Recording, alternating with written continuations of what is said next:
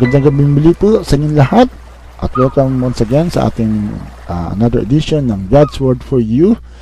At tonight we will feature uh, one of uh, Pastor Boyd's Vinicius preaching uh, last year and it, it's entitled Knowing Who You Really Are. At napakalagang malaman po natin ito ngayon 2021 na tayo po mapalakas muli. Kaya let's just open our hearts and receive from the Word of God and let's listen to Pastor Boyet as he shares this word. God bless.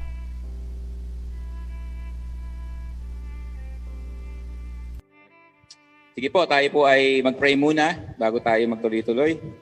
Hallelujah. Sapagkat kailangan po natin ang uh, pagkilos ng ating uh, Panginoon, Banal na Espiritu. Yes, Lord, we thank you, Lord, for your presence this morning. Hallelujah. We believe, O God, na ngayong umagang ito, hinihipong po ang puso ng bawat isa. At uh, bibigyan mo kami ng uh, tayo nga, Panginoon, na makikinig sa iyong mga salita. Gagawin mong matabang lupa, matabang lupa ang aming puso, Panginoon.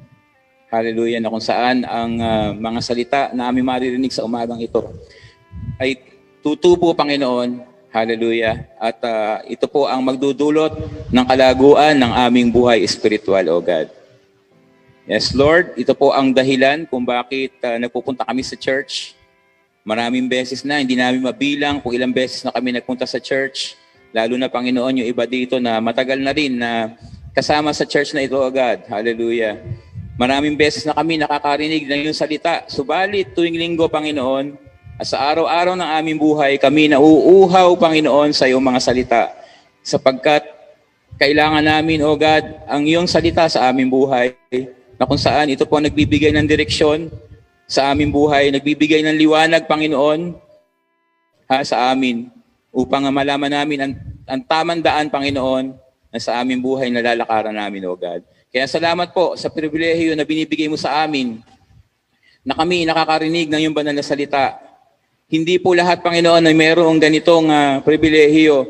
Marami po mga church, O God, ang uh, nahihirapan, sa, lalo na ngayon sa panahon ngayon, O God, hallelujah. Ngunit narito kami ngayon na binibigyan mo ng opportunity to listen to your word, O God. And we thank you, O God.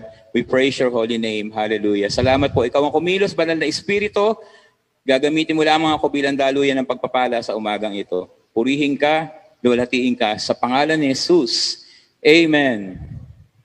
Amen. Sige po, palakpakan natin ang Panginoon. Katulad po nung uh, nabanggit ko sa aking panalangin, uh, maraming beses na po tayo nakapakinig ng salita ng Diyos. Uh, kung minsan po may mga uh, message na kung saan ay parang maaalala natin, na narinig na natin dati pa, di ba? Dahil sa dalas na ng ating pakikinig ng salita ng Diyos. Pero sa tuwing tayo po ay nakikinig ng salita ng Diyos, mayroon laging bagong revelation. At naniniwala po ako sa sinasabi ng Panginoon na hindi babalik ang kanyang salita sa kanya na nawawala ng kabuluhan. Amen. Kaya sa umaga pong ito, isang uh, very familiar verse ang ating pong pag-uusapan na kung saan ay nakapaloob po doon yung mga inawit natin kanina. Okay, yung pong I know who I am, I know who I am. Diba? Tapos yung who you say I am, Purihin ng Panginoon dahil ako gumagawa ng line-up na i-connect ako po dun sa ating pag-aaralan sa umagang ito. Sige po, tuloy na po tayo. Siyempre po, ang title natin ay, yan na ba? Yan. Parang iba yung font dyan. Ano? Know who you are. Siyempre, in Christ yan. Kilalanin natin kung sino tayo sa harapan ng ating Panginoon. Amen. Kaya ako po naisip itong uh, uh, mensaheng ito at binigay sa atin ng Panginoon syempre uh, kasi po kami pagka naka-assign na mag-share ng Word of God uh, talagang ano eh tinatanong namin si Lord ang Holy Spirit tinatanong namin ano ba yung i-share na namin? Ano yung ibibigay namin? Ano yung mensahe mo Panginoon para sa congregation? At uh, ngayon po ang ating pong team ay declaring the mighty works of God. At pag sinabi pong declaring the mighty works of God, kailangan po ang ating buhay ay mayroong tinataglay na power. enable to declare the mighty works of God. Kailangan po mayroong kapangyarihan na nagmumula sa ating Panginoon para ma-share natin o ma-proclaim natin ang mighty works of God. Kailangan po nakikita sa ating buhay ng ating Panginoon ay kumikilos sa atin. Amen. Kaya po napili ko po itong uh, i-share ko sa inyo ngayong umaga. Know who you are. Kasi pag hindi mo kilala kung sino ka, magiging uh, intimidated ka. Magkakaroon ng intimidation sa iyo. Unang-una sa pagsunod mo sa Panginoon, sa pagpapagamit kay Lord, kung minsan nga sa pagpipray lang, merong intimidation. Pag merong sinabihan, o ikaw na mag-pray, minsan nagtuturuan, minsan nagsisikuhan, di ba? May mga ganun ang pangyayari. Na kung minsan hindi natin alam kung ano yung meron na tayo. At iyon po yung pag-uusapan natin ngayong umaga. At uh, maiksing verse lang po, pero titingnan natin kung gaano kahaba yung preaching. Uh, sige pa, basahin natin ang uh, ating pong text. 1 Peter 2.9. Ang alam ko, kabisado ni Hister Oy ito sa Tagalog. Eh, kaya paki-ano mga sa amin, paki-recite. Datapwat kayo isang lahing hinirang, mga saserdote ng hari, isang bansang nakatalaga sa Diyos, pinili kayo ng Diyos upang maging Kanya at maghayag ng kahanga-hangang gawa niya siya rin ang tumawag sa inyo mula sa kadiliman tungo sa kanyang kagilagilalas na kaliwanagan. Amen. So, basahin po natin sa The Passion Translation. Meron po tayong uh, makikita dito na uh, striking para sa atin. Okay, basahin po natin. Pwede siguro na, ay, hindi nyo makikita. But you are God's chosen treasure, priests who are kings, a spiritual nation set apart as God's devoted ones. He called you out of darkness to experience His marvelous light, and now He claims you as His very own. He did this so that you would broadcast His glorious wonders throughout the world. Amen. At yan pong verse na yan, dyan lang po tayo tututok sa umagang ito. Ako, madalas ko naririnig itong verse na to, Dati pa, nung, uh, dahil nga po musician po tayo, no, may mga conferences ako na-attenan, laging na, nakukot verse na to. Pero puri ng Panginoon sa revelation na ibinigay sa atin ng Panginoon. Tingnan po natin, ano ba yung nakapaloob sa verse na to na kung saan ibinibigay ni Lord sa atin, sa bawat isa na tumanggap kay Kristo. Iyon po ang susi eh, yung pagtanggap natin kay Jesus, yung reconciliation natin kay Christ. Amen. At ito, ito pong verse na to, uh, taken from the Old Testament. Okay, alam mo yung ano nito sa Old Testament, Sister Oy, yung katumbas niya. Sige, tingnan natin sa Old Testament. Exodus 19, 5 to 6. Sa King James Version po, sabi dito, Now therefore, if you will indeed obey my voice and keep my covenant, Then you shall be a special treasure to me above all people, for all the earth is mine. And you shall be to me a kingdom of priests and a holy nation. These are the words which you shall speak to the children of Israel. Amen. So ano po, nakita niyo yung connection ng dalawang verse, ano? Sa Old Testament pa lang, nabanggit na siya. Pero madalas natin naririnig yung New Testament. Kasi mamaya makikita natin kung ano yung difference ng dalawa. Kasi meron po yung ano eh, meron pagkakaiba sila. Kung bakit nabanggit na sa Old Testament at ngayon binanggit din sa New Testament. So, sabi ko nga, doon lang tayo tututok sa verse. Ano yung sabi doon sa sa una? You are God's chosen treasure. So ito po yung unang pinapaabot sa atin ng Panginoon. Sabi mo sa katabi mo, kayamanan ka ng Diyos. Ngayon. So, kung meron po sa atin na you feel intimidated, ano ba yan? you feel intimidation. Ang hirap pag ano, ang hirap ng kulang ng ngipin. uh, sinasabi ni Lord na ikaw ay kanyang kayamanan. O, tanongin ko kayo, kung meron kayong treasured possession, ano ginagawa niyo doon sa possession niyo na yon? Iniingatan. Ha? Iniingatan. O ano pa? Minamahal. Di ba? Ah, ano pa ginagawa natin? Tinatago natin, pinakakatago-tago. Yung mga mayayaman nga, may mga, may mga vault yan eh. Di ba? Na talagang sinisecure nila yung kanilang kayamanan. At yun ang sinasabi ng Panginoon ngayon. Iniingatan kita, mahal na mahal kita. Ayan, tingnan natin.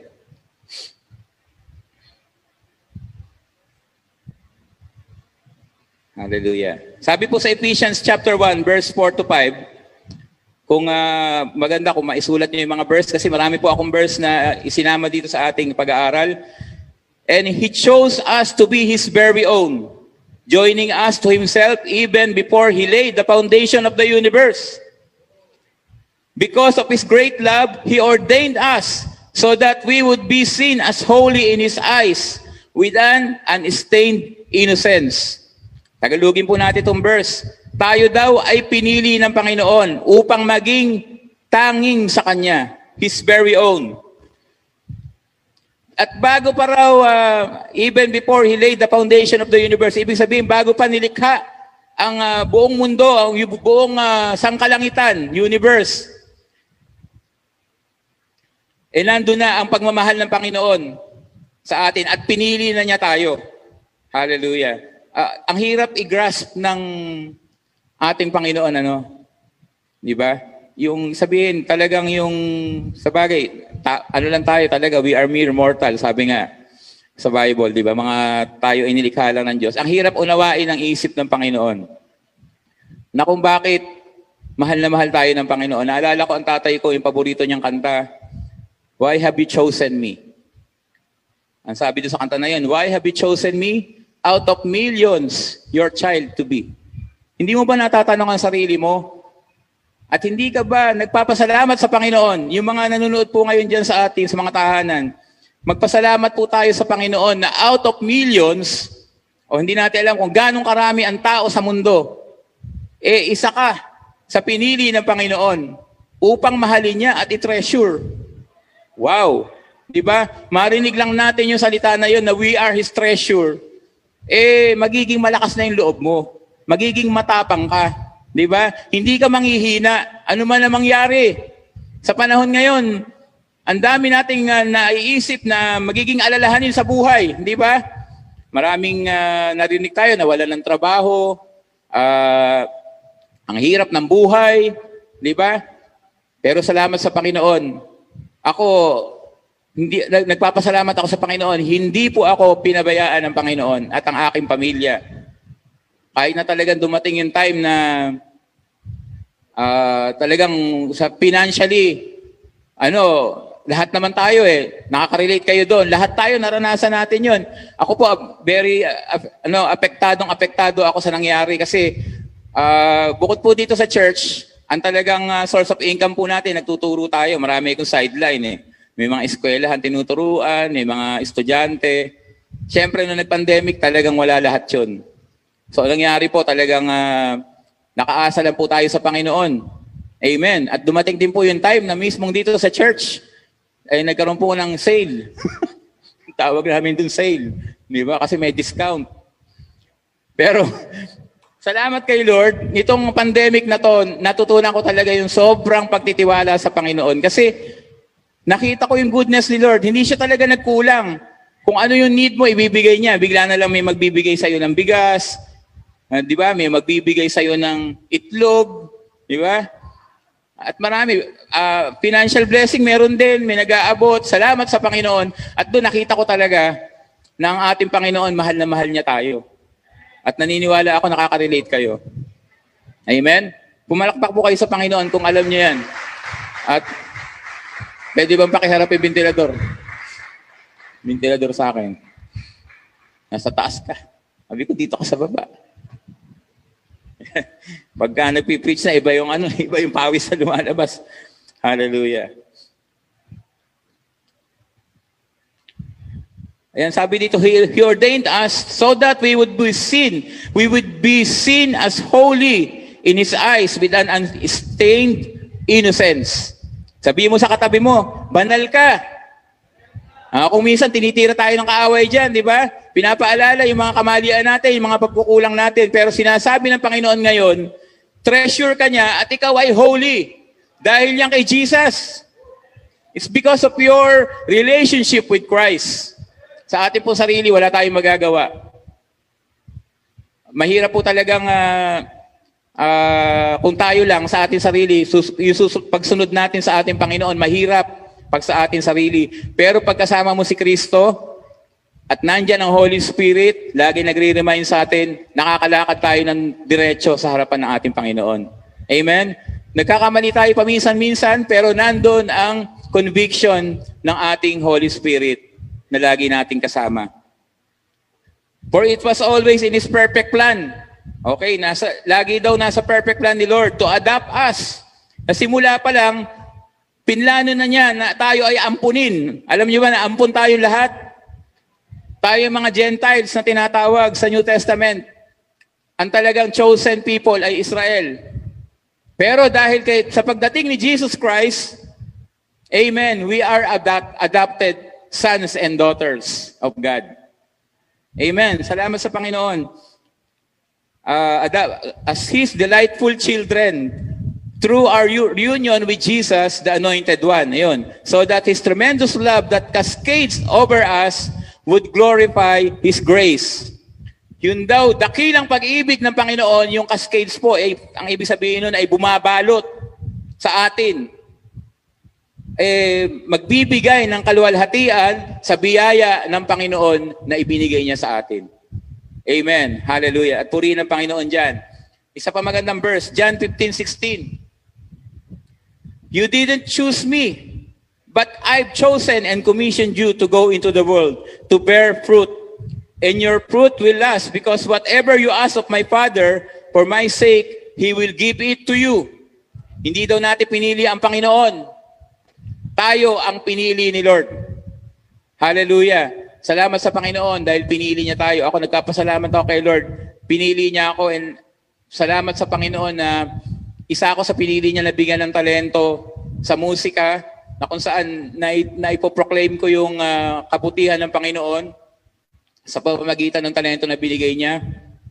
Ah, nung, nung minsan nag, nag ah, ano si Resdy sa group chat namin, nag-post siya ng isang church na kumakanta nung kanta natin, yung luwalhatihin ka. Sa Batangas yun, ano?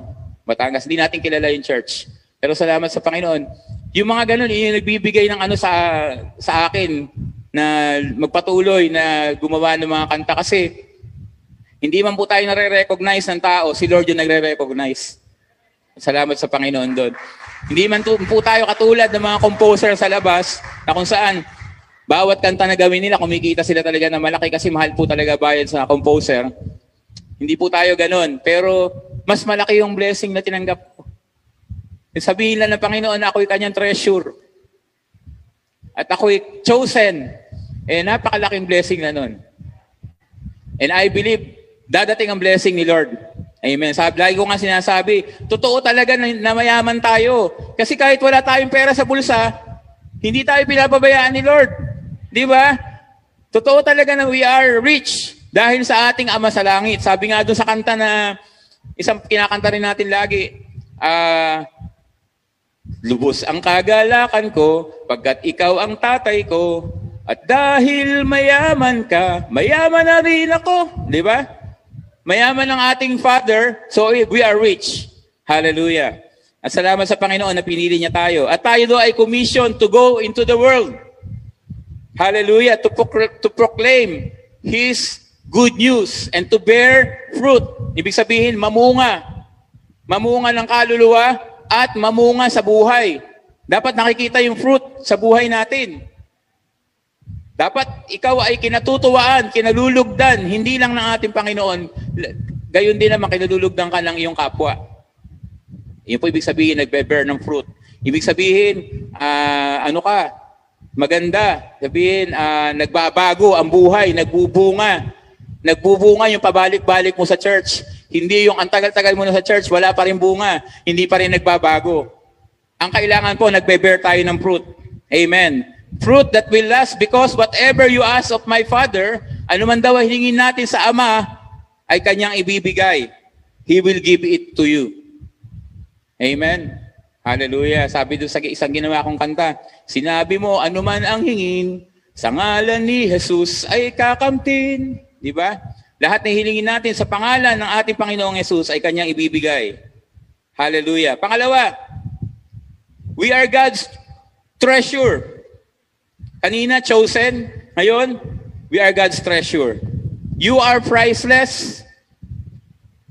Very important to God. Ikaw ay uh, walang katumbas na halaga at ikaw ay napakahalaga mo sa Panginoon. Sabi sa Deuteronomy 7.6, For you are a people holy to the Lord your God. The Lord your God has chosen you to be a people for His treasured possession. Kanina na pag-usapan na natin yan. Out of all the peoples who are on the face of the earth. Tingnan po natin yung, yung uh, parable of uh, pearl of great price. Matthew 11, 44 to 45.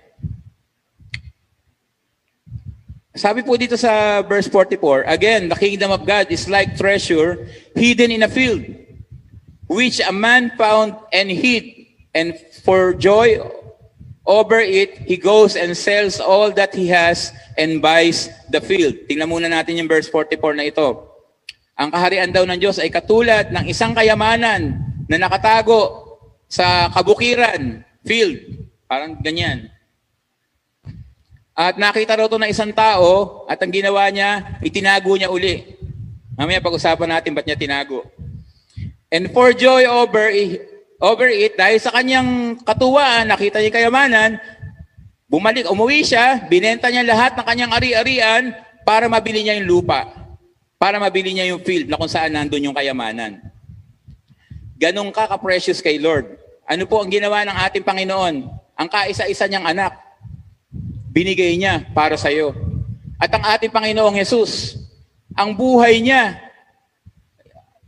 we can't imagine kung gaano yung agony na dinanas ng ating Panginoong Yesus. Kasi doon pa lang na nagpepalit siya sa Garden of Gethsemane, ay, di ba, yung kanyang luha, yung pawis niya, may dugo.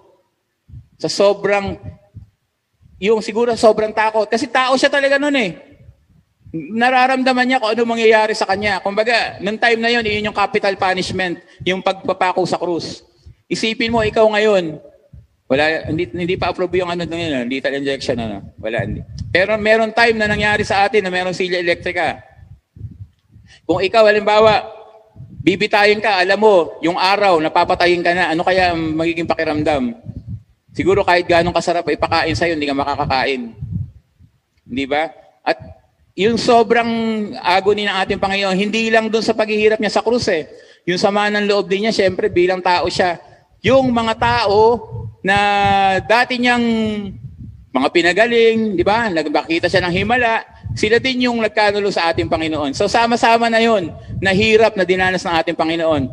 Although si Lord ay uh, uh, tunay na tao, pero siya din ay Diyos. So, ibig sabihin yung, uh, yung kahit na gano'n ay doon nga nung mamamatay na siya, sabi pa rin niya, Ama, patawarin mo sila, hindi nila alam ang kanilang ginagawa. So kahit na ganun ang ginawa ng tao, ang pag-ibig ng ating Panginoong Yesus hindi nagbago. Amen. At ganong katindi yung pagmamahal ng ating Panginoon sa atin. Ang ating Ama, binigay niya ang kanyang anak. Ang ating Panginoong Yesus, binigay niya ang kanyang buhay at naghirap siya sa krus ng Kalbaryo. Pag maaalala lang natin yan, lagi na natin isipin na i-dedicate yung buhay natin kay Lord.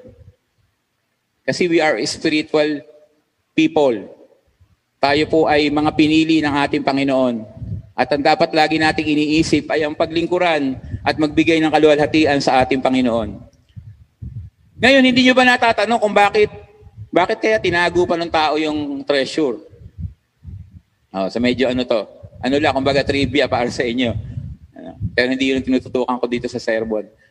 Uh, ba't tinago niya, hindi pa niya kinuha? Di ba? Pwede naman niyang kunin. Pero siguro iniisip ng tao na to baka mahuli siya. Kasi nung daw time na yon, ang batas, kung sino may-ari ng lupa, kahit sino makakuha ng kayamanan, yung may-ari ng lupa, siya yung may-ari ng kayamanan. Kaya ang ginawa niya, tinago niya, binenta niya yung ari-arian niya, sa kanya binili yung lupa. Okay? So, ah ganun po. Kaya yan yung istorya niyan. So, ang ang Bible eh, ano din ano, eh, talagang ah, relevant siya talaga kung ano yung ah, mga nangyayari sa atin sa sa at sa mundo. Amen. Ngayon naman po yung pearl of great price. So hinahalin tulad tayo ng ating Panginoon sa perlas. A kingdom of heaven is like a merchant seeking beautiful pearls. Isang ah, ano yung merchant? Mangangalakal. Okay? Na naghahanap daw ng pinakamagandang perlas. Who when he found one pearl of great price went and sold all that he had and bought it. So katulad din po nung sa verse 44, binenta niya lahat ng kanyang ari-arian para mabili niya yung isang perlas na ito na mayroong napaka laking halaga na katumbas. Amen. At, at ikaw yun. Hallelujah. Ang tingin ni Lord sa iyo ay perlas na mayroong ah, malaking value. You are very valuable to God. Hallelujah. Kaya wag mong mamaliitin ang sarili mo sapagkat ikaw ay anak ng ating Panginoon. And sa Deuteronomy, Deuteronomy 32.10, sabi dito, He found him in a desert land and in the wasteland, a howling wilderness. He encircled him, he instructed him, he kept him as the apple of his eye. Sabi ni Lord, ikaw ang kanyang, you are the apple of my eye. Alam niyo yung kanta na yon? Ano yun? Kasunod na? But then I always be around. Di ba? Ang sabi ni Lord, ah, ikaw ang lagi kong tinitingnan. Lagi ako nakatingin sa iyo.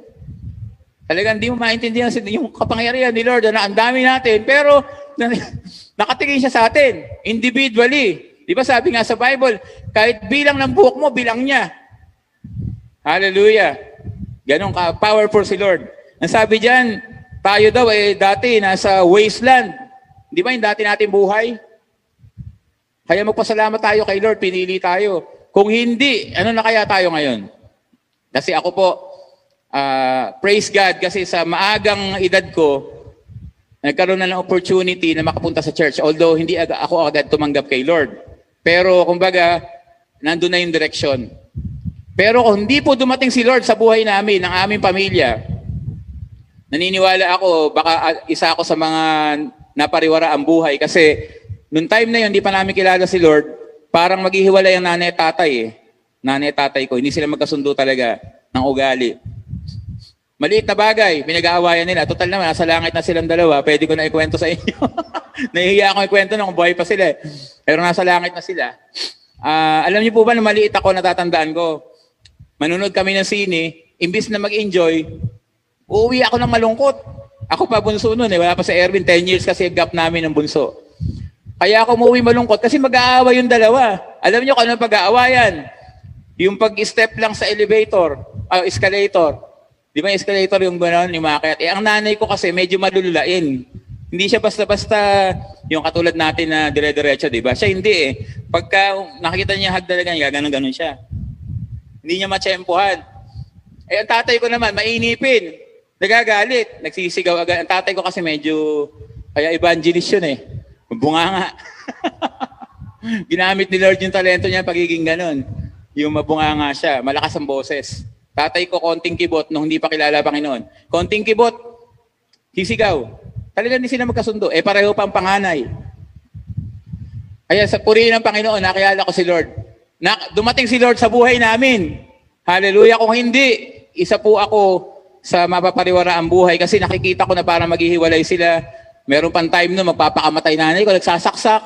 Ewan ko, naikwento ko dito yon na, na, buhay, nasa langit na siya. Nagpapakamatay siya. Iyak ako na iyak. Bata pa ako no, siguro mga grade 2, grade 3. Hindi niya maisaksak yung kutsilyo. Nung nakita ko, putol pala yung dulo. iyak ako na iyak. Ayaw tumusok. Yung pala, putol yung dulo. Yung ganun po talaga yung buhay namin. Nagbabatuhan sila ng ano, ng pinggan, flying saucer. Totoo po yun. Naku, naka-live pala tayo, no? Baka marinig na ate ko. Mapagalitan ako. Pero ano naman po yun, talagang totoo nangyari sa amin. Salamat sa Panginoon na isa po tayo sa naging apple of the eye ng ating God. Amen. Hallelujah. And I believe each and every one of us today, meron po kayong mga kwento sa buhay. Brother Pempe, alam ko yung dati niyang buhay. Konti lang, medyo alam ko ha, pero hindi ko alam yung buo. Pero alam ko na malaking binigay, malaking ginawa ng Panginoon sa kanyang buhay. Sa mga pastor natin dito, Pastor Amante, alam ko yung kwento niya, si Pastor Noel. Pastor Noel, kasama ko dati sa banda, talagang magpapatotoo yan eh, hindi na matutuloy sa pagkanta eh, puro patotoo na lang. Kasi sobrang thank, ano niya, thankful heart na binago siya ni Lord. Nakaporma na kami lahat noon, tutugtog na kami, biglang magkapatotoo siya. At saka kasi ang ano namin, vokalista, hindi matutuloy yung pagtugtog namin, uupo na lang kami, magkapatotoo na lang siya. Kasi talaga namang sobra ang pagbabagong ginawa ng Panginoon. Hallelujah. Amen. Let's go on. We are priests and kings. Hallelujah. Chosen, treasure, gayon, priests and kings. Hallelujah. Ah, nung naririnig nyo to dati, naiisip nyo ba kung ano yung significance ng being a priest and being a king? Ano po yung significance sa natin sa buhay natin itong sinasabi na to na tayo ay mga ah, ang priest sa Tagalog pari eh. Pero sa ah, Bible ang tawag doon saserdote. Okay. Mga saserdote daw ng Diyos at mga hari. Okay, tingnan natin to.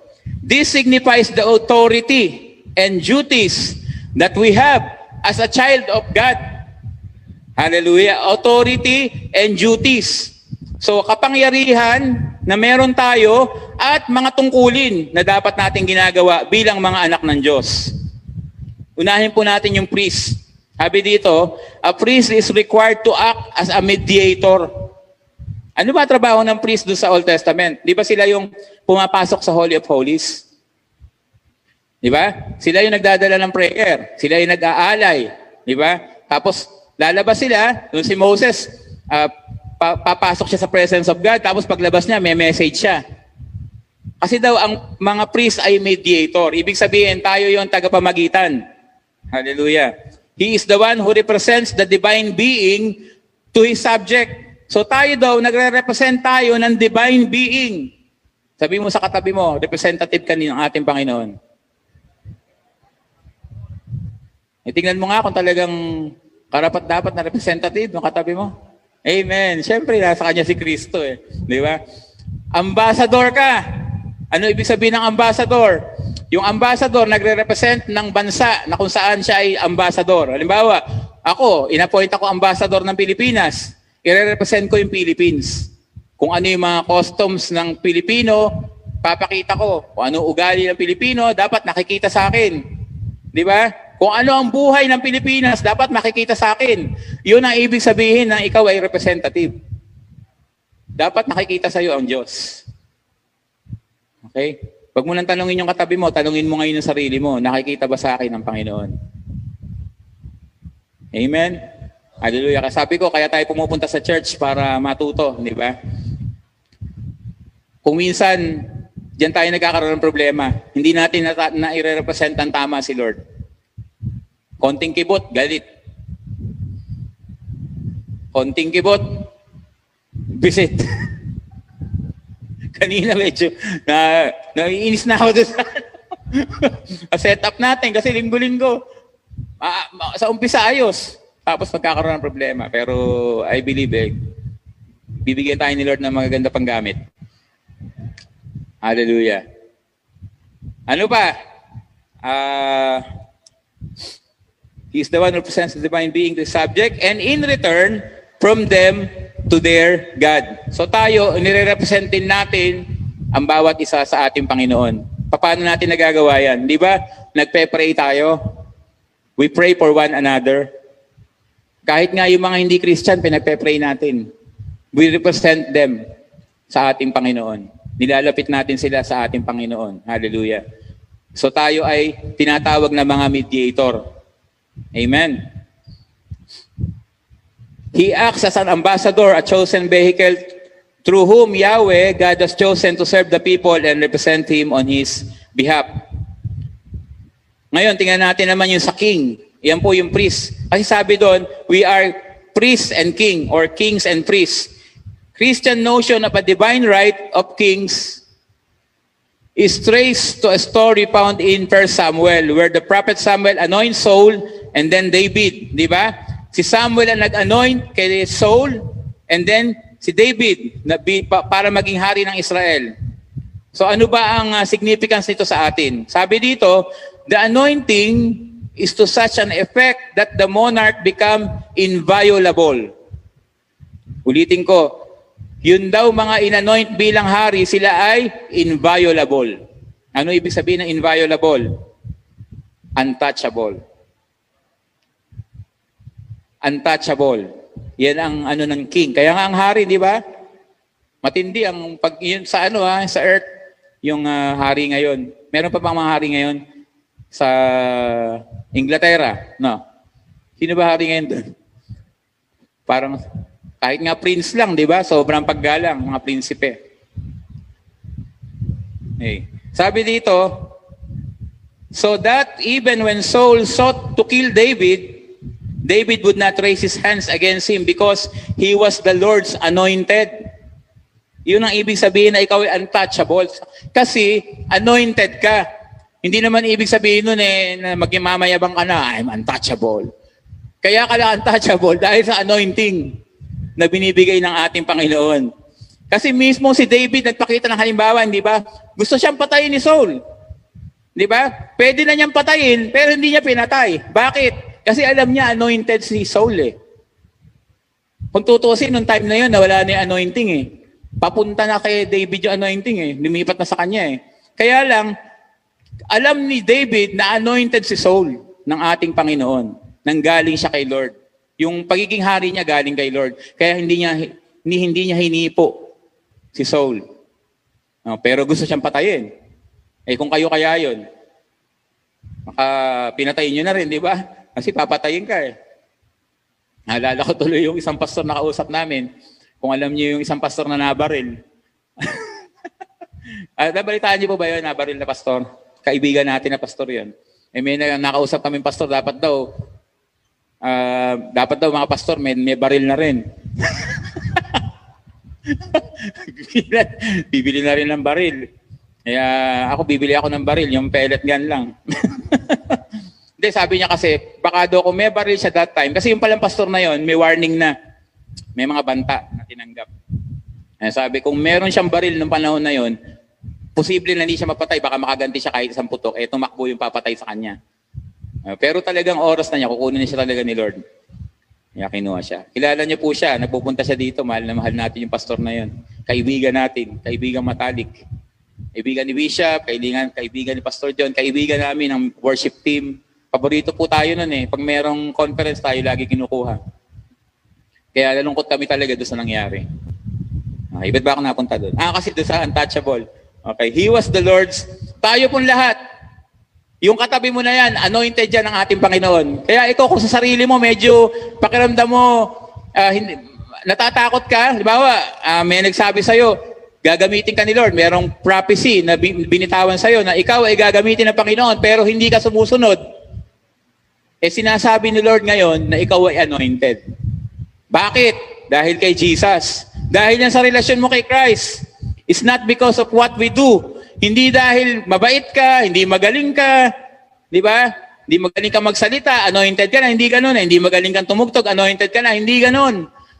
Ang anointing nanggagaling sa Holy Spirit. Ang anointing nanggagaling sa Panginoon. Ang anointing ay nanggaling sa pagpili ng Panginoon sa iyo. Kasi mula pala na tinanggap mo siya, anointed ka na. Hallelujah. Because you are chosen. You are a treasure. You are a priest. You are a king. Hallelujah. Amen. Next. We are a spiritual nation set apart as God's devoted ones. Tayo daw ay mga spiritual na tao o bansa. Tayo mga spiritual na bansa na nakaset apart na. Ano? As God's devoted one. Tayo daw ay devoted sa ating Panginoon. Nakatalaga na ang ating buhay sa ating Panginoon. Nakatalaga na, bu- na po ba ang buhay ninyo kay Lord? Hallelujah. Yung po mga nasa tahanan dyan na nanonood ngayon, ang ating pong buhay ay nakatalaga na sa ating Panginoon. Kaya nga, ano eh, hindi tayo nasasawang pumunta sa church. Di ba? Salamat sa Panginoon, tayo meron ng physical service. Marami pa ako nakakausap ng mga church hindi pa rin sila nagagawain. Online pa rin sila. Purihin ang Panginoon. Kayo, ang bawat isa nandito ngayon, sabik na sabik kayo sa presensya ng Panginoon. Di ba? Si Lord naman, kahit nasaan tayo, totoo, nandun yung presence niya. Pero iba yung, nandito ka sa church. Iba yung corporate worship. Yung magkakasama tayo. Kasi yung apoy ng kapwa kristyano mo, nahahawa ka sa apoy. Di ba? Ah, lalo na yung mga small groups, mga testimonies na narinig natin, yung mga patotoo, nagpapalakas sa atin yun. Hallelujah. Kaya we are set apart for, God, pro- uh, for our God. To be set apart means God chose us especially for His glory. Pinili niya tayo para sa kaluwalhatian ng Panginoon. The church has been set apart to be a whole, holy as God is holy. So tayo daw ay pinili ng Panginoon para maging banal sapagkat ang ating Diyos ay banal. And to tell the world that God through Jesus Christ called them out of darkness and into His marvelous light upang ipakita, sabihin sa mundo na tayo ay tinawag ng Panginoon mula sa dilim tungo sa liwanag. Hallelujah. Nung hindi natin kilala si Lord, punong-puno ng kadiliman ng ating buhay. Ako, ang ang ah, ex- ang ah, impression sa akin ay mabait na bata. Pero madalas ko na rin naikwento sa inyo, marami ditong kalokohan noon. Kaya nga sabi ko, kung hindi ko nakilala si Lord, marahil napariwara din ako. Kasi papunta na ako doon eh, nababarkada na rin. Pero salamat dahil pinili tayo agad ni Lord na kinuha niya tayo. Hallelujah. As a Christian, I am set apart to show, to tayo yan, the great and marvelous love of God He has for us and to live a life that is holy before God. Mamumuhay tayo na mayroong kabanalan sa harapan ng ating Panginoon. This means living a life that is not conformed to the ways of the world. Ang pagiging banal po ay pamumuhay na ay pamumuhay natin na tayo ay hindi nahahawa ng mundo. Hindi tayo naapektuhan ng mundo. Ang tanong po sa umagang ito, ah, ikaw ba ay masaya pa rin sa buhay mo ngayon? Masaya pa rin po ba kayo kahit ganito sitwasyon natin? Amen. Hindi tayo mahahawa ng mundo. Kahit ganun ang sitwasyon sa mundo, yung joy na nasa atin na binigay ng Panginoon, hindi mawawala.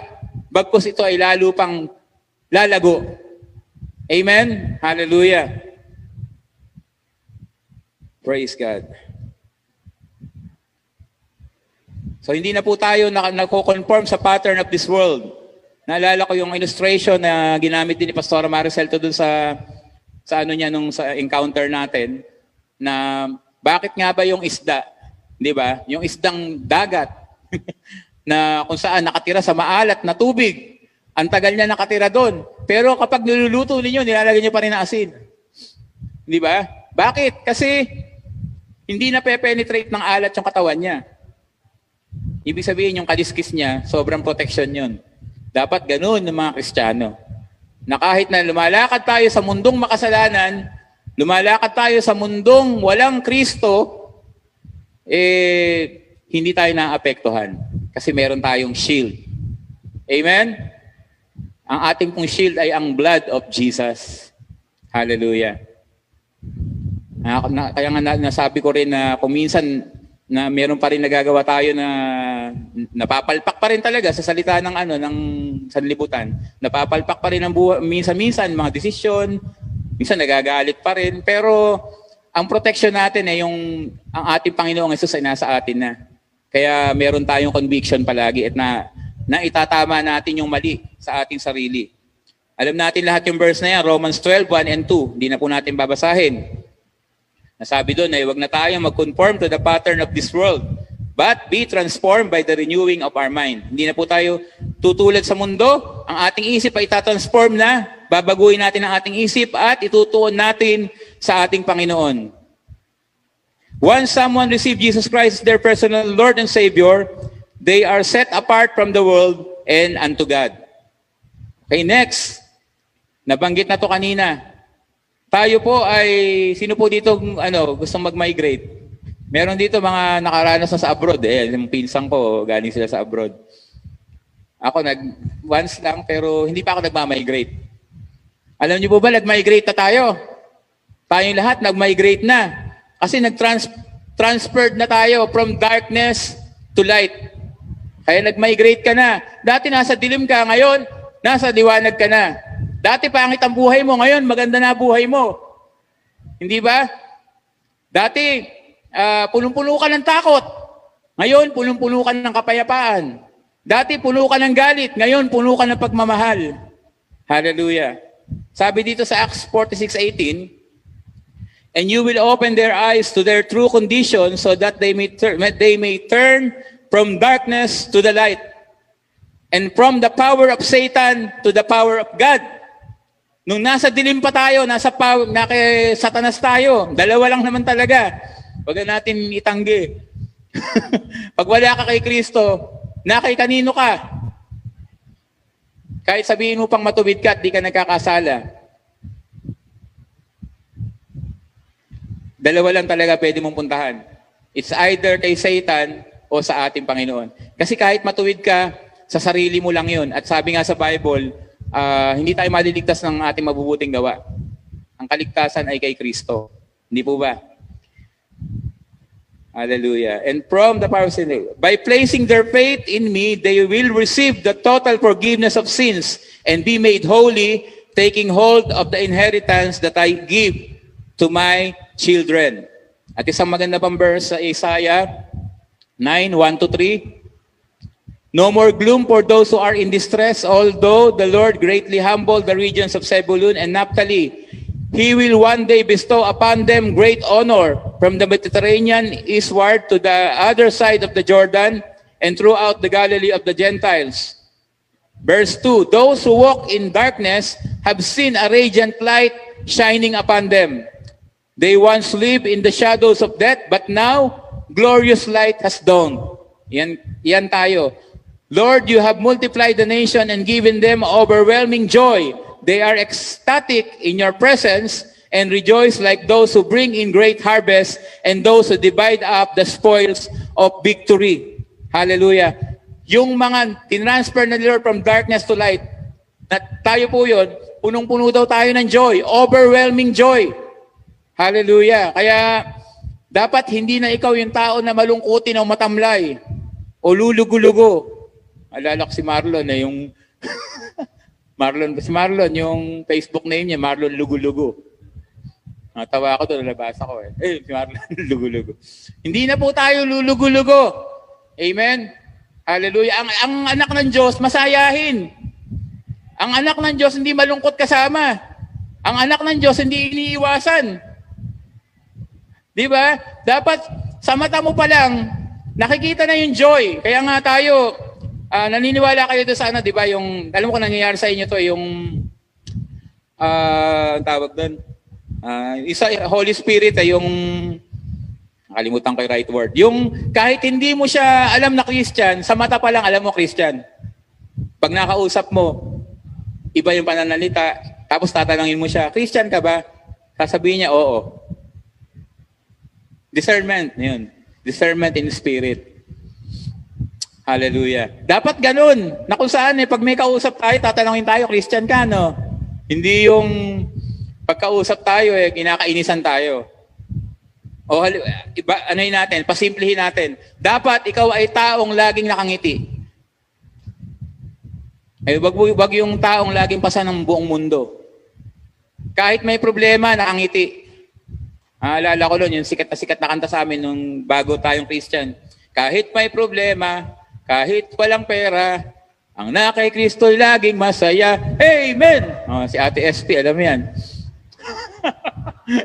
Tuwan-tuwa tayo sa mga kantang ganon. Medyo binago natin yon. Ginawa natin, kahit may problema, at konti ang pera, kasi hindi naman talaga nawawala ng pera. Misa kumukonti lang. Ang kay Kristo laging masaya. Di ba? Amen! Ako nga, kahit na kulang ang ngipin ko ngayon, masaya pa rin. Hallelujah. Praise God dahil yan sa ating Panginoon. So tayo po ay uh, dapat nakikita na yan sa atin. Dahil tayo ay from darkness to light. Dating buhay natin, madilim. Three kinds of darkness. Physical darkness, mental darkness, spiritual darkness. So, siyempre, alam natin lahat, physical darkness, yun yung absence of light na kung saan, pag walang ilaw, hindi tayo makakita, di ba? Mental darkness, ito daw po yung hindi pagkakaalam sa mga bagay-bagay. O kumbaga sa salitang mundo eh kabobohan. O uh, meron pa maganda doon eh. Uh, yung uh, walang malay. Meron, meron, meron mga salitang kanto eh na magagamit diyan. Ako meron ding mga sa sarili ko, meron mga bagay na hindi ko alam. Ibig sabihin, inosente ko doon. Hindi ko kayang gawin. Ganon. Kasi hindi naman talaga lahat ay alam natin. At syempre, yung spiritual darkness na tinutuko, yung dating darkness na buhay natin, ito yung absence of God in our life. Wala pa tayong Panginoon nun. Kilala lang natin sa pangalan ng Panginoon, pero hindi natin siya karelasyon.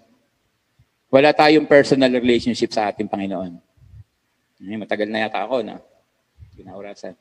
Jesus is the light, meaning that He makes God's unapproachable glory accessible in my life. Mamaya tatagalugin po natin. Jesus took was considered unapproachable light. Sabi, makikita yan sa 1 Timothy 6.16. And what Job said, si Job po sa Bible, we cannot find and made God findable. Kasi binanggit ni Job doon na hindi niya makita ang Panginoon. When I look to, look to the east, look, look to the west, hindi lang niya makita si Lord. Yun yung time na dumadaan siya sa pagsubok. He is Great in power, justice, and abundant righteousness, he will not violate. And while that is true, that he is a powerful and pure, and we are weak and sinful, Christ made it possible for God's power and purity to be realized in our life. Therefore, bringing the beauty of God's light or glory to our messy, dark minds and hearts. Okay, ano ba itong binasa ko na to? Ito yung buod nung binasa ko. Kanina po, binasa natin sa simula, yung sa New Testament, 1 Peter 2.9. Tapos yung katugma niya sa Old Testament. Sa Old Testament, hindi pa dumadating si Jesus. Alam natin lahat. At mataas po ang standard ng ating Panginoon. Kaya nga nung kahit na ang, ang saserdote namamatay. Di ba? Pag hindi karapat dapat mamamatay. Pag hindi karapat dapat sa presensya ng ating Panginoon. Hallelujah. Kaya there is no way for us to go to heaven kaya hindi ba kayo magiging thankful kay Jesus na dumating siya? Kaya nagkaroon ng 1 Peter 2.9 dahil kay Jesus. Nung dumating si Jesus, nabuksan na yung kalangitan sa atin. Hallelujah. And it is a privilege to be a son of God. Ayun po sinasabi dito. Sabi dito, ang ating Panginoon daw dati ay unapproachable light. Pero nung dumating si Jesus, nasa 1 Timothy 6.16 yan, basahin ninyo. Nung dumating ang ating Panginoon, nakita natin yung liwanag dahil kay Jesus. Hallelujah. Ang standard ng Panginoon noon ay dapat banal na banal. Di ba? Kaya nga merong uh, Ten Commandments. Kailangan masunod yung Ten Commandments. Kaya niya binigay si Jesus kasi wala makasunod dun sa Ten Commandments. And out of love pa rin ng Father, kaya binigay niya si Jesus. Kasi pag hindi, pag hindi dumating si Jesus, hindi siya nag-shed ng blood, hindi tayo maliligtas. Kaya pasalamatan mo, Panginoon, na dumating ang ating Panginoong Jesus. Hallelujah. Minsan na nagiging familiar tayo dito sa sermon na to o sa mensahe na to, parang lagi natin naririnig. Pero pag binulay-bulay ninyo, kung ganong kalaki yung love ng Father sa atin, at kung ganong kalaki yung love ni Jesus, lagi tayo magiging thankful at laging magiging puno ng ngiti ang ating mga labi at lagi tayong uh, kakikitaan ng godly things, godly ways sa ating buhay dahil sa ating Panginoong Yesus. Hallelujah. We belong to God. Next. Tayo ay para na sa ating Panginoon. Psalms 100 verse 3, Know that the Lord, He is God. It is He who made us And we are His, we are His people, and the sheep of His pasture. Tayo daw po ay kanyang mga tupa. Ang isang pastol ay laging nag-aalaga sa tupa. We are safe and secure. Kaya kinanda natin kanina yun eh. We are secure that our God is here. And He stays the same. His love remains. Doon pa lang sa mga song na yun, mensahe na yun. Hallelujah. Kapag alam mo ng ating Panginoon, ang ating pastol, hindi ka na mag-aalala sa buhay mo. May kausap ako kahapon dito. Hindi ko na babanggating kung sino siya. Itago na lang natin sa pangalan na ano. Eh, dati ang dami niya, ang laki ng problema niya, ang pagbabayad sa bahay. Pero kumilos ang Panginoon. Kaya sabi ko nga, totoo talaga na ano eh, magtiwala ka lang. Ngayon may pambayad na siya. Dati pinoproblema niya yon, ngayon meron na. Nag-provide si Lord. Hallelujah. Basta sumunod lang tayo sa Panginoon. Magtiwala lang tayo sa Kanya. Kasi siya yung pastor natin. Hindi niya tayo pababayaan. Isaiah 43, 1 to 2. Maganda to, basahin natin. But now thus says the Lord, He who created you, O Jacob, He who formed you, O Israel, fear not, for I have redeemed you.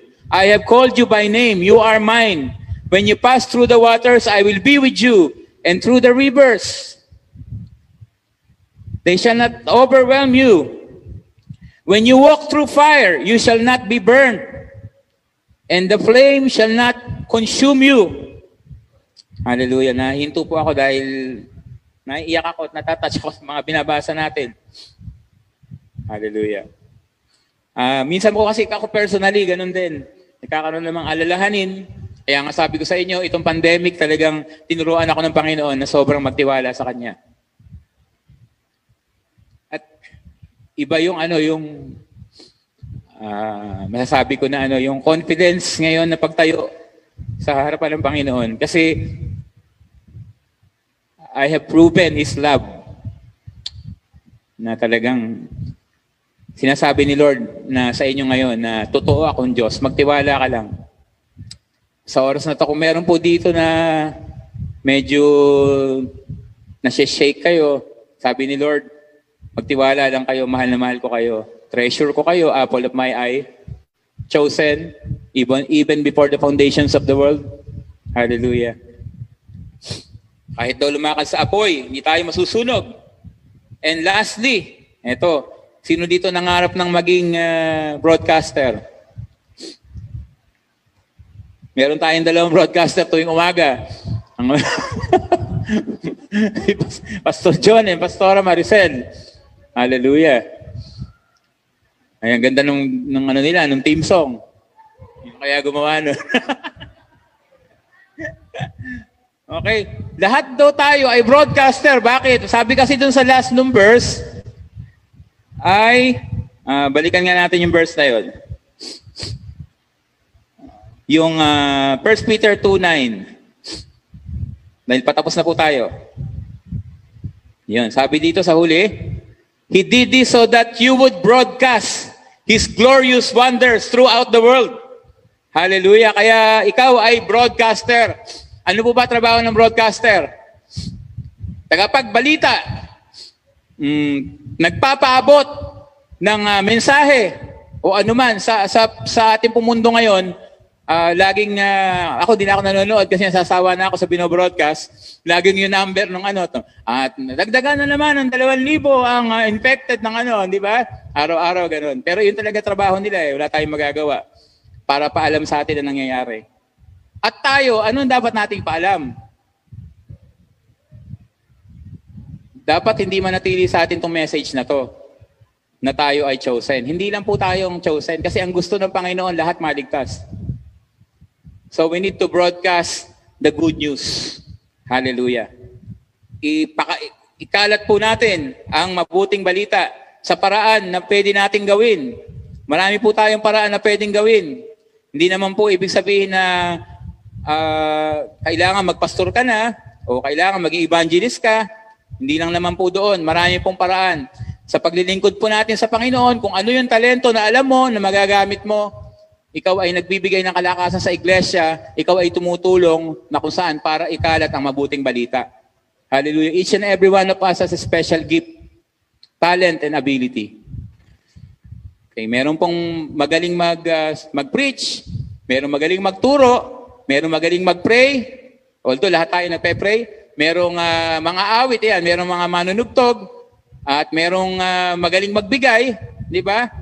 Ah, napakalaking tulong po yung financial support sa church. Okay? Pero lahat po tayo ay are, are called to proclaim talaga ang gospel ng gospel ng ating Panginoon. Sa pamamagitan lang po ng ating buhay ay pinoproklama na po natin ang mabuting balita. 2 Corinthians 5:18 to 19 And God has made all things new and reconciled us to himself and given us the ministry of reconciling others to God. Yan, ang ating ministry. Reconciling others to God. In other words, it was through the anointed one that God was shepherding the world, not even keeping records of their transgression, and he has he has entrusted to us the ministry of opening the door of reconciliation to God. Yan po ay inintrust ni Lord sa atin. O kanina masaya-masaya tayo, pinili, treasure, pero meron po tayong trabaho. Gawin po natin yung pinapagawa ng Panginoon na mag-reconcile ng tao sa ating Panginoon. Dati na po nating uh, pinag-aaralan o naririnig yung uh, ano ba ang nangyari nung hindi natin kilala Panginoon, nahiwalay ang tao, hindi ba? Nung dumating si Jesus, siya yung nag-reconcile ng tao sa Diyos. Ngayon, meron tayong trabaho na dapat gawin. Dapat maibahagi natin ang mabuting balita sa iba.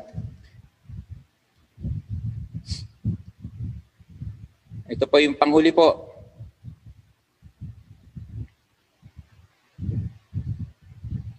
The appeal of an ambassador of Christ. So ito tatlo lang bagay lang po sa ating pagtatapos. Bilang mga representative ng ating Panginoon, dapat po ang ating ibabahagi sa iba ay motivated by the love of Christ. Hallelujah. Ibahagi po natin ang pag-ibig ng Panginoon sa iba. 2 Corinthians 5, 14 to 15. Sabi dito, For it is Christ's love that fuels our passion and motivates us. Okay? Ang, nag, ang nagbibigay po sa atin ng lakas ay ang pagmamahal ng ating Panginoon. Because we are absolutely convinced that He has given His life for all of us. This means oh, all died with Him so that those who love should no longer live self-absorbed lives, but lives that are poured out for Him, the one who died for us and now lives again. Sabi dun sa simula, Christ's love that fuels our passion and motivates us. Ito po yung nagbibigay sa atin ng motivation, yung love ng ating Panginoon. Hallelujah. At ito rin po ang i-share natin na ang lahat ng tao ay mahal ng ating Panginoon. Hindi lang po tayo. Sabi ko nga, ang ating Panginoon, napakamakapangyarihan. Kilala niya lahat ng tao at lahat ng tao ay gusto niyang maligtas. Kaya lang, may free will talaga. Meron, ang, ang mga tao, meron talaga matigas ang puso. Di ba? Meron din naman na talagang agad-agad ay tumatanggap sa Panginoon. Pero hindi po natin papansinin yun eh. Ang, ang gagawin lang natin, talagang maibahagi natin ang pag-ibig ng Diyos sa iba. Pangalawa, bring the message of reconciliation. So ito nga po yung maikwento natin sa kanila na dati ay talagang tayo nahiwalay sa Diyos. Pag hindi natin kilala si Kristo, kahit anong relihiyon meron ka, pag hindi mo tinanggap si Kristo, hindi ka maliligtas. Iyon lang po talaga ang mensahe. Kailangan tanggapin mo si Kristo para maligtas ka at magkaroon ka ng personal relationship. And huli, sa ating pumanghuli, ministry of God's grace in others' life. Ibabahagi po natin ang ating Panginoon ay mabiyaya at hindi lang sa atin mabiyaya ang ating Panginoon, kahit sa iba ay binubuhos ng Panginoon ang biyaya niya. Hallelujah. 2 Corinthians 6.1 sa ating last verse. Now, since we are God's co-workers, we beg you not to take God's marvelous grace for granted, allowing it to have an effect on our lives. Uh, ang ang ang uh, God's grace daw binibigay sa lahat. Amen, di ba? Lahat tayo mayroong grace na tinatanggap. Kaya lang iba-iba yung ginagawa natin sa grace. Kung minsan nat- nate-take for granted yung grace ng ating Panginoon. Hallelujah. What we need to do is uh, uh, yung grace na to, ma-share natin sa iba at di mawalan ng kabuluhan. Kung natanggap na natin ang biyaya, hindi po mawalan ng kabuluhan sa atin yan, hindi mag-stay sa atin, talagang ma-share natin sa iba ng ating Diyos ay mabiyaya. Amen. Hallelujah. Purihin po Panginoon at uh, nawa po ay ang mga salita ng Diyos na ito na binigay ng ating Panginoon sa atin, nagbigay ng reminder, nagbigay ng kalakasan sa atin lahat bilang mga anak ng Diyos. Hallelujah. Tayo po muling manalangin. Panginoon, salamat po sa gabing ito. Salamat po sa mensaheng amin narinig. Nawa patuloy maging kalakasan sa amin at maging hamon na kami nga po ay tunay na tumayo ayon sa pagkakilala mo sa amin at ayon sa at tamang identity namin Lord to use this life for your glory, O God, to serve you and and uh, makilala rin ng maraming tao ang na ikaw ang aming Panginoon at at sila nga po ay tunay na tumanggap din sa iyo, Panginoon. Kaya sa gabing ito, palangin po lahat nakapakinig at lahat ng uh, naging bahagi ng gawa nito, lalo po ang inyong ginamit na lingkod na sa Pastor Boyd Dionisio. Continue to bless him more and continue to work in his life. For this we pray in Jesus' name, Amen. So, wag muna po tayong walis. Let's worship God all the more. And see you again next week for another edition of God's Word for you. God bless.